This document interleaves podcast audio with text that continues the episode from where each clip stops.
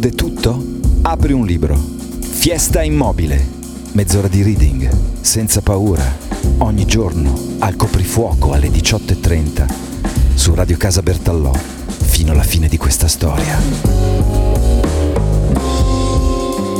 È come essere in un faro, cercare di mandare segnali dall'altra parte e a realizzare questo insieme a me ci sono anche Michele Castagna che sta controllando i volumi in questo momento, Federico Ricciardi che sta da qualche altra parte e ci controlla da remoto non potendosi muovere dalla sua città per venire a Casa Bertallò, ci sono i ragazzi della scuola Holden a Torino che stanno curando tutto il succedersi degli ospiti e al telefono oggi c'è Giorgio Fontana, benvenuto. Grazie, buongiorno a tutti. Anche tu dal bunker? sì, dal bunker milanese. Esatto, dall'epicentro, come dicevamo ironicamente poco fa. Come, come, ti trovi in questa situazione? Che, che sensazioni hai? Magari Ma, guarda, per, per, uno scrittore ovviamente è più facile, probabilmente perché sono abituato anche a stare isolato, a lavorare da casa e tutto. Diciamo che sono un privilegiato in questo senso. Eh, il pensiero va più che altro a chi è costretto a lavorare, a uscire, eh, a chi deve prendersi le ferie apposta, insomma, a tutti quelli che sono più, più in difficoltà. Sì, beh, giustissimo. Senti, io ho notato che tu hai scelto come lettura di oggi un vero classico della letteratura, eh, sicuramente l'opera più famosa di Proust, Alla ricerca del tempo perduto, che poi contiene un po' come delle scatole eh, delle altre opere e in questo caso hai, hai scelto una, le- una lettura che ha varie traduzioni come titolo io ho trovato più veloce, più facilmente dalla parte di Swan, giusto? Sì, dalla parte di Swan, esatto. E che, come mai hai scelto Proust e poi questo? Guarda, sono, eh, sono, un grande amante della, della recherche, eh, ma più che altro per una ragione pratica, nel senso che secondo me è bellissimo da essere letto, da sentirsi, ad ascoltare, ha proprio questa prosa magnetica, questa fluidità della frase lunga che secondo me lo rende molto adatto, non è, non è sincopato, è morbido, è fluente e quindi mi pareva molto adatto. E vuol dire che ne è stata fatta anche una buona traduzione, evidentemente. Eh sì, sì, sì, assolutamente. Va bene, allora senti, io adesso tiro, creo il silenzio, tiro giù la musica e ti chiedo di cominciare. Perfetto. A lungo mi sono coricato di buon'ora. Qualche volta, appena spenta la candela, gli occhi mi si chiudevano così in fretta che non avevo il tempo di dire a me stesso mi addormento e mezz'ora più tardi il pensiero che era tempo di cercare sonno mi svegliava. Volevo posare il libro che credevo di avere ancora fra le mani e soffiare sul lume. Mentre dormivo non avevo smesso di riflettere sulle cose che poco prima stavo leggendo, ma le riflessioni avevano preso una piega un po' particolare. Mi sembrava ad essere io stesso quello di cui il libro si occupava.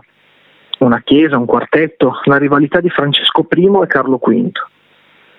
Questa convinzione sopravviveva per qualche secondo al mio risveglio.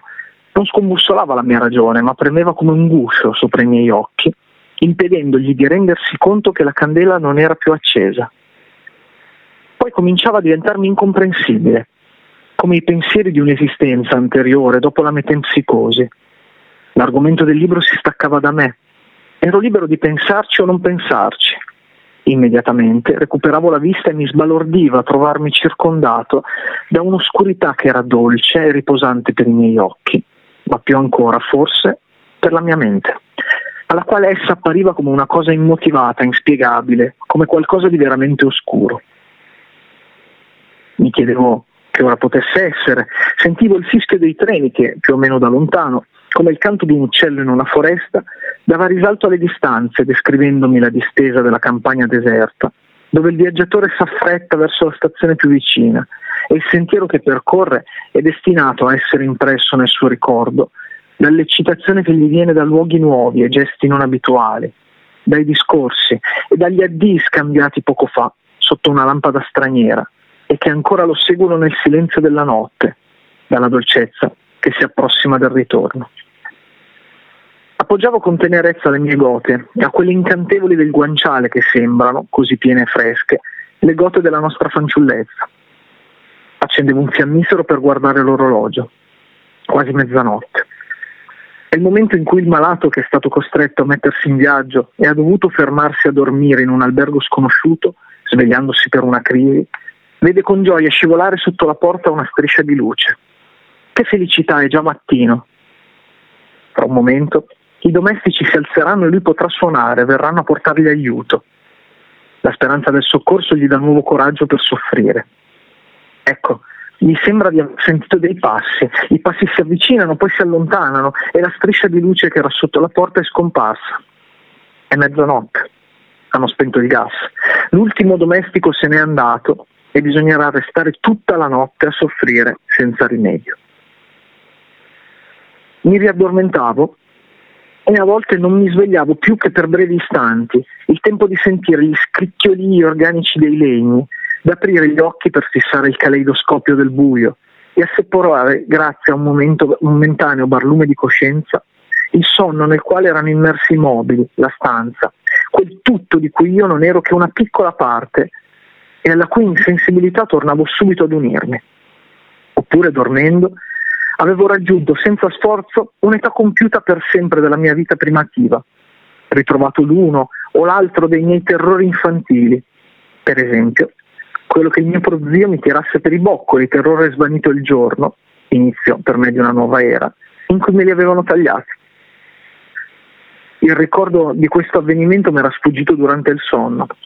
Lo ritrovavo non appena riuscivo a svegliarmi per scappare dalle mani del mio prozio, ma per precauzione mi circondavo completamente la testa con il guanciale prima di sprofondare di nuovo nel mondo dei sogni.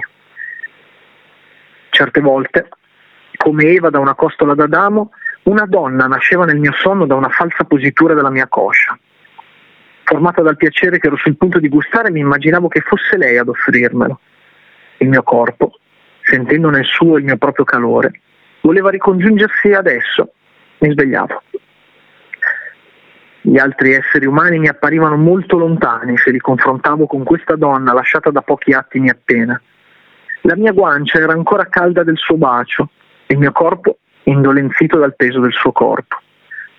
Se, come a volte succedeva, il suo volto era quello di una donna che avevo conosciuto nella vita, ero certo che mi sarei consacrato a un unico scopo, ritrovarla, come chi intraprende un viaggio per vedere con i suoi occhi una città di cui ha desiderio e si immagina di poter godere in una cosa reale il fascino di una cosa sognata. A poco a poco il ricordo smaniva, avevo dimenticato la fanciulla del mio sogno. Un uomo che dorme tiene in cerchio intorno a sé il filo delle ore, l'ordine degli anni e dei mondi. Svegliandosi vi consulta distinto e vi legge in un attimo il punto che occupa sulla terra, il tempo che è trascorso fino al suo risveglio, ma i loro ranghi possono spezzarsi, confondersi.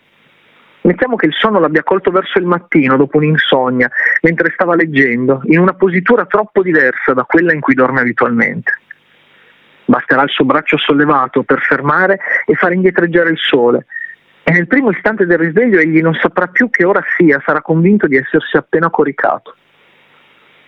O che si sia assopito in una posizione ancora più irregolare e divergente, per esempio seduto dopo pranzo in una poltrona.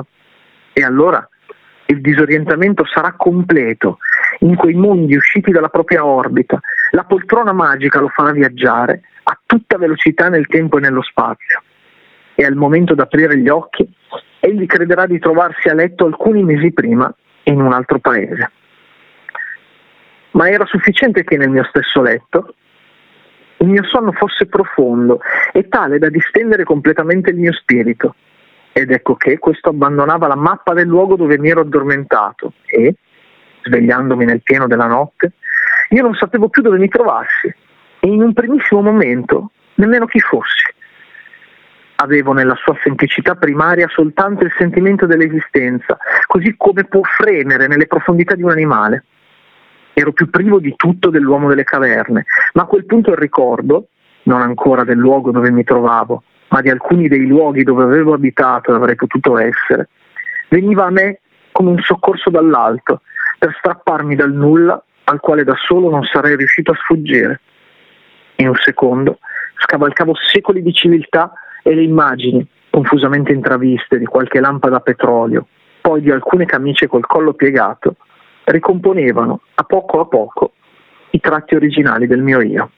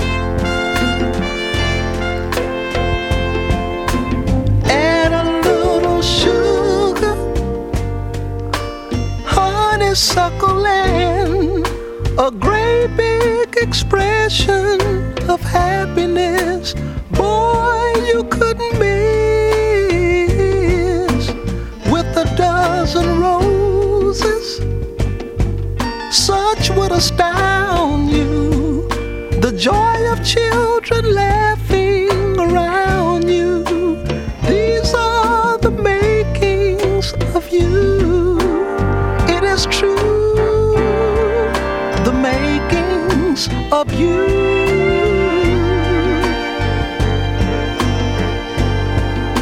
The righteous way to go, little one would know or believe if I told them so. You're second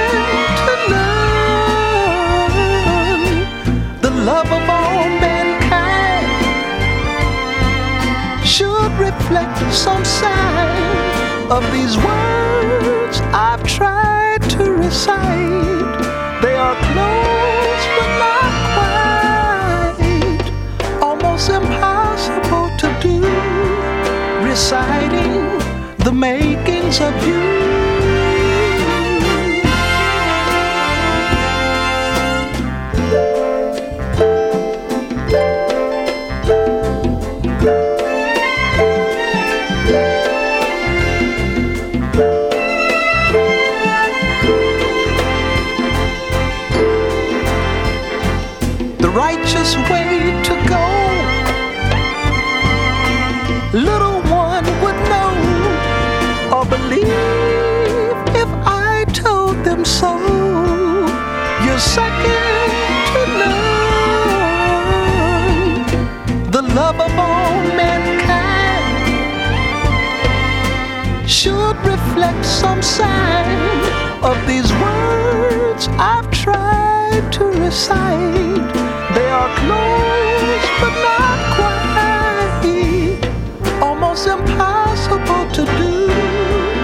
Reciting the makings of you.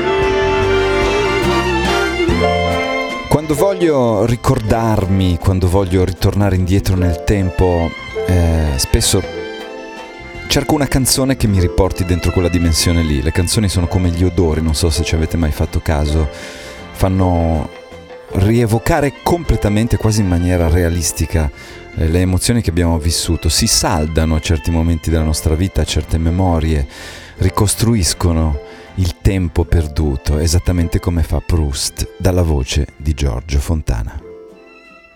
Forse l'immobilità delle cose che ci circondano è imposta loro dalla nostra certezza, che si tratta proprio di quelle cose e non di altre, dall'immobilità del nostro pensiero nei loro confronti.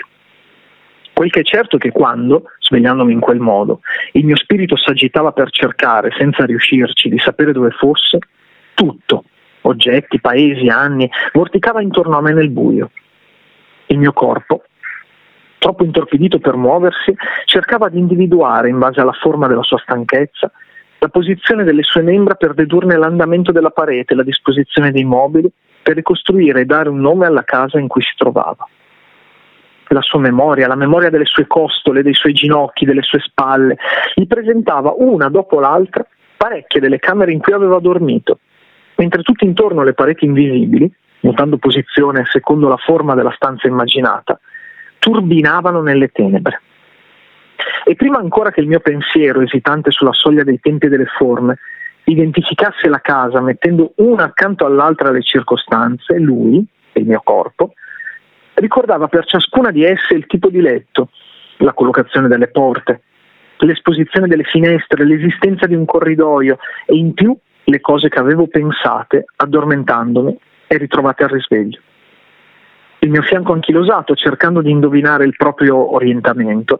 Immaginava per esempio di essere disteso verso il muro in un grande letto a baldacchino e subito mi dicevo guarda, ho finito per addormentarmi anche se la mamma non è venuta a dirmi buonanotte. Ero in campagna a casa del nonno, morto parecchi anni fa, e il mio corpo, il fianco sul quale ero appoggiato, custodi fedeli di un passato che il mio spirito non avrebbe mai potuto dimenticare, mi ricordavano la fiamma della Vieilleuse di vetro di Boemia, a forma d'urna, sospesa al soffitto con delle catenelle, e il camino in marmo di Siena della mia camera da letto di Combray, nella casa dei nonni, durante i giorni lontani che in quel momento mi figuravo attuali senza rappresentarmeli esattamente e che avrei rivisto meglio quando, pochi istanti dopo, fossi stato sveglio del tutto. Poi rinasceva il ricordo di un nuovo stato, il muro correva in un'altra direzione. Ero nella mia stanza a casa di Madame de Saint-Loup in campagna. Dio mio, sono almeno le dieci, devono aver finito di pranzare. Avrò prolungato oltre misura la siesta che faccio oggi pomeriggio, tornando dalla passeggiata con Madame de Saint-Loup, prima di indossare l'abito da sera. Infatti sono passati molti anni dai tempi di Combray, quando anche nei ritorni più tardivi erano i riflessi rossi del tramonto ad apparirmi sui vetri della finestra. È un altro genere di vita quella che si conduce a Tansonville, in casa di Madame de Saint-Loup. Un altro genere di piacere quello che provo a non uscire che di notte, a percorrere al chiaro di luna le strade dove, in altri tempi, giocavo al sole. E la camera, nella quale mi sarò addormentato invece di vestirmi per il pranzo, la vedo da lontano, quando torniamo a casa, attraversata dalla luce della lampada, unico faro nella notte. Queste evocazioni turbinanti e confuse non duravano mai che qualche secondo. Spesso la mia breve incertezza circa il luogo in cui mi trovavo non staccava l'una dall'altra le diverse supposizioni di cui essa era fatta meglio di quanto, vedendo correre un cavallo, non riusciamo ad isolare le posizioni successive mostrateci dal cinetoscopio. Ma avendo rivisto un po' l'una, un po' l'altra delle camere dove avevo abitato nella mia vita, finivo per ricordarmele tutte durante le lunghe fantasticherie che seguivano il risveglio. Camere d'inverno dove, quando si è coricati, si ficca la testa in un nido messo insieme con le cose più disparate. Un angolo del guanciale, l'estremità delle coperte, il capo di uno scialle, il bordo del letto e il numero dei débat rose, cimentati infine tra loro con la tecnica degli uccelli, cioè posandovisi sopra un numero infinito di volte.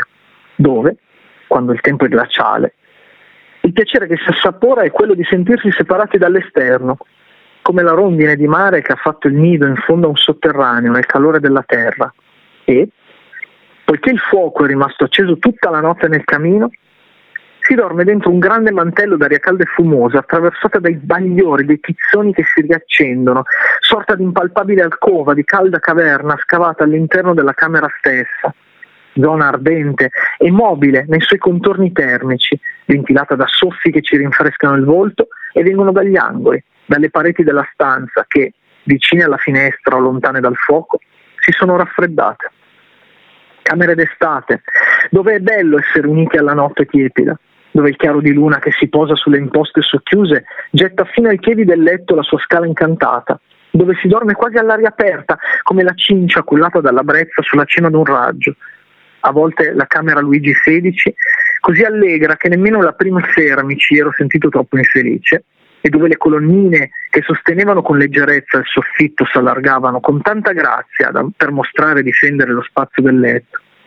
A volte invece quella, piccola e col soffitto così alto, scavata in forma di piramide nello spessore di due piani e rivestita in parte di mogano, dove, fin dal primo istante, ero stato mortalmente intossicato dall'odore sconosciuto della vetiveria, certissimo dell'ostilità delle cortine viola e dell'indifferenza insolente della pendola che schiamazzava tutto spiano come se io non ci fossi stato, dove una strana e impietosa specchiera quadrangolare, sbarrando obliquamente uno degli angoli della stanza, si scavava vivo nella dolce pienezza del mio assuefatto campo visivo un posto non previsto, dove il mio pensiero sforzandosi per ora di slogarsi, di stirarsi in altezza per prendere esattamente la forma della camera e riempire così fino in cima il suo imbuto gigantesco, aveva sofferto molte dure nottate, mentre giacevo nel letto con gli occhi alzati, l'orecchio ansioso, la narice aggricciata, il cuore in subbuglio, aspettando il momento in cui l'abitudine avrebbe mutato il colore delle tende, azzettito la pendola, insegnato la pietà allo specchio obliquo e crudele, dissimulato se non proprio dissolto l'odore della vetiveria e alquanto alleggerito lo spessore apparente del soffitto. L'abitudine, arredatrice esperta ma terribilmente lenta, che comincia con il lasciar soffrire il nostro spirito per settimane e settimane in una sistemazione provvisoria, ma che, questo nonostante tutto, è ben felice di trovare, giacché senza l'aiuto dell'abitudine, con i suoi soli mezzi, sarebbe del tutto incapace di renderci abitabile una casa.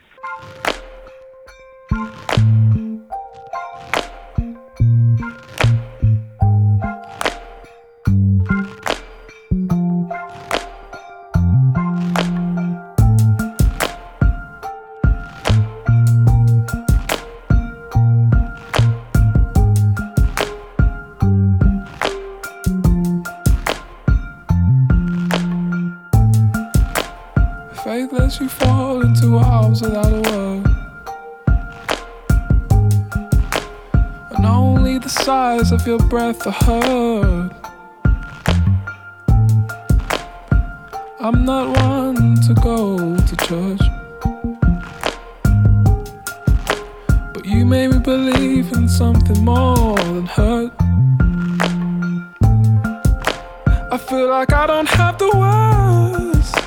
I feel like I don't have the words because I can't speak. Am I so naive? I feel like I don't have the words because I can't speak. Of these words I've tried to recite, they are close.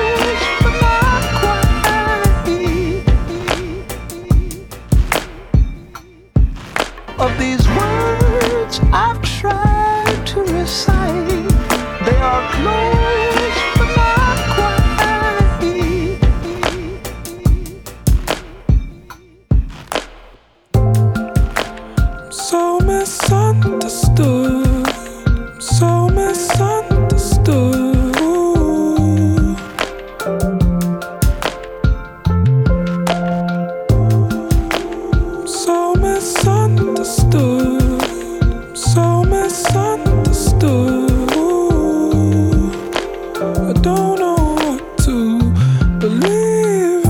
said enough. I guess your sigh said enough. Oh, these words, no, they can't express pain. It's like my life had enough. There's no words that I've learned. Oh, and these are just words, and they can't express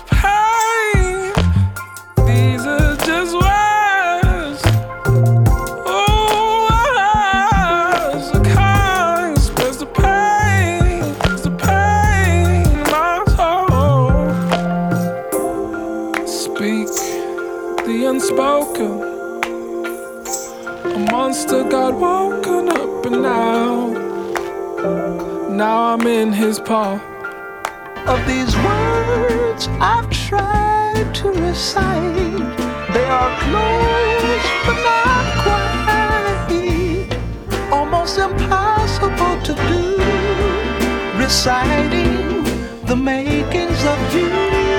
tempo perduto poi rimangono soltanto dei frammenti incastonati dentro mm, il nostro spazio, esattamente come ha fatto Sanfa con eh, un pezzettino della canzone che ascoltavamo prima di Curtis Mayfield.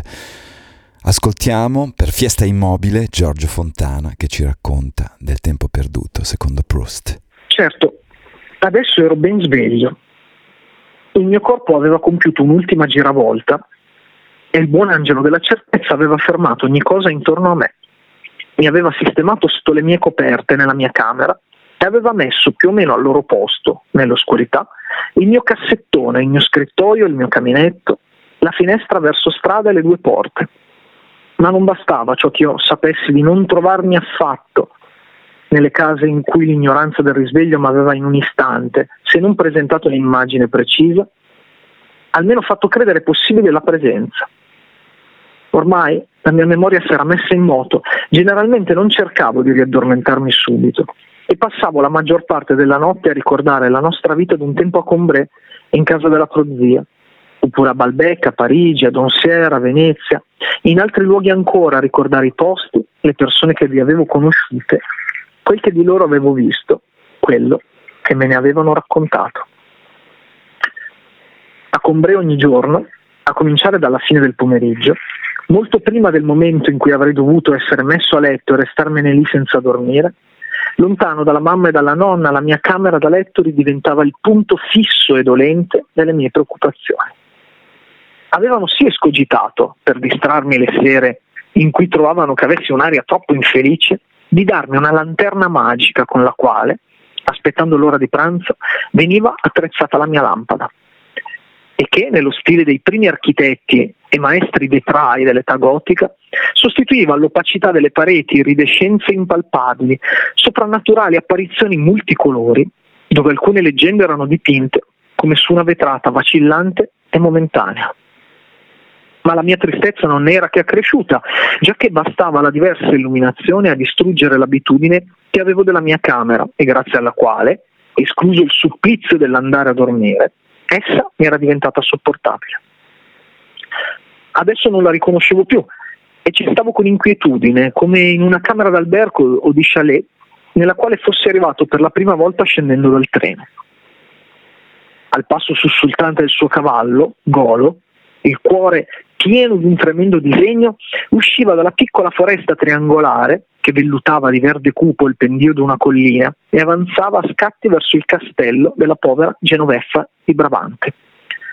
Il castello era smussato secondo una linea curva che altro non era se non il bordo di uno degli ovali di vetro, sistemati in un telaio, che si infilavano tra le apposite guide della lanterna.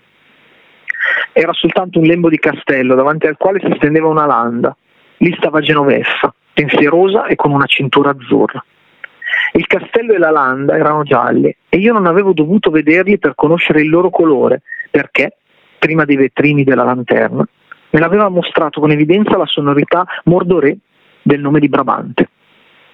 Golo si fermava brevemente ad ascoltare con tristezza la dicitura letta ad alta voce della mia prozia e che egli aveva l'aria di capire alla perfezione conformando il suo atteggiamento con una docilità che non escludeva una certa regalità alle indicazioni del testo. Dopodiché si allontanava con la stessa andatura a scatti e non c'era niente che potesse arrestare la sua lenta cavalcata. Se si spostava la lanterna vedevo il cavallo di Golo continuare la sua avanzata sulle tende della finestra, gonfiandosi delle loro pieghe, sprofondando nelle loro fessure. Il corpo dello stesso Golo che era di un'essenza non meno soprannaturale di quello della sua cavalcatura, si adattava a qualsiasi ostacolo materiale, a qualsiasi oggetto ingombrante che gli capitasse di incontrare, assumendolo come ossatura e rendendoselo interno.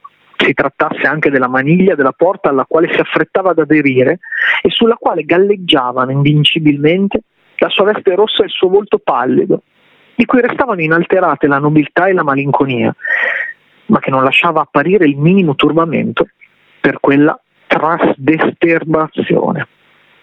Certo, trovavo affascinanti quelle brillanti proiezioni che sembravano emanare da un passato merovingio e che facevano girare intorno a me così antichi riflessi di storia.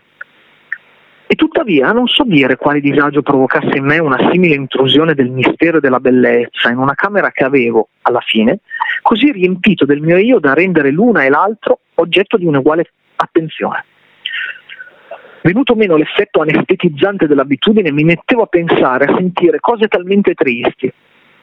Quella maniglia della porta della mia camera, che differiva per me dalle maniglie di tutte le altre porte del mondo per il fatto che sembrava girare da sola, senza che io dovessi toccarla, tanto la manovra me ne era divenuta inconsapevole, ecco che, a un tratto, fungeva da corpo astrale di Golo. E, appena suonavano per il pranzo, raggiungevo di corso la sala, dove la grossa lampada appesa, ignara di golo di barba blu, ma che sapeva tutto dei miei parenti e del manzo in casseruola, spandeva la sua luce d'ogni sera. e mi rifugiavo tra le braccia della mamma che le sventure di Genoveffa di Bravante mi rendevano più cara. Così, come i miei sfatti di golo, mi spingevano ad esaminare, con maggiori scrupoli, la mia propria coscienza. Giorgio Fontana ha letto Proust e la dove abbiamo trovato Giorgio una parola che trasvertebrazione. Eh, sì, quella mi, ha, mi, ha un un po', mi sono un po' inceppato su quella parola perché non me la ricordavo così, così strana, però vabbè, insomma, io... per, gli, gli, ascoltatori mi perdoneranno. io non l'ho mai sentita quella parola.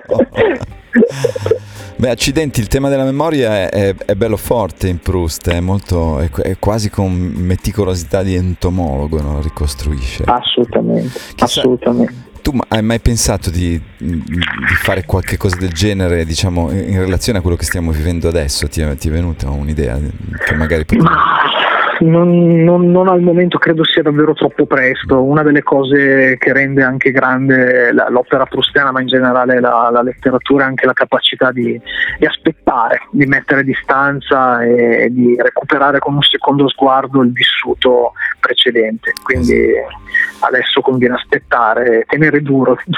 Esattamente, perché il distacco storico poi ti fa fare la, la, vera analisi sulle cose. Eh sì, esattamente. Ti ringrazio moltissimo, eh? ci hai fatto sentire Grazie. tutti meno isole di quanto non siamo in questo periodo. Grazie mille, buona giornata a tutti. Grazie Giorgio Fontana. Se chiude tutto, noi apriamo un libro. Fiesta Immobile è mezz'ora di reading ogni giorno alle 18.30. Seguimi ogni giorno su Facebook e Instagram per scoprire quale sarà lo scrittore protagonista del reading e seguire i podcast. Fiesta Immobile.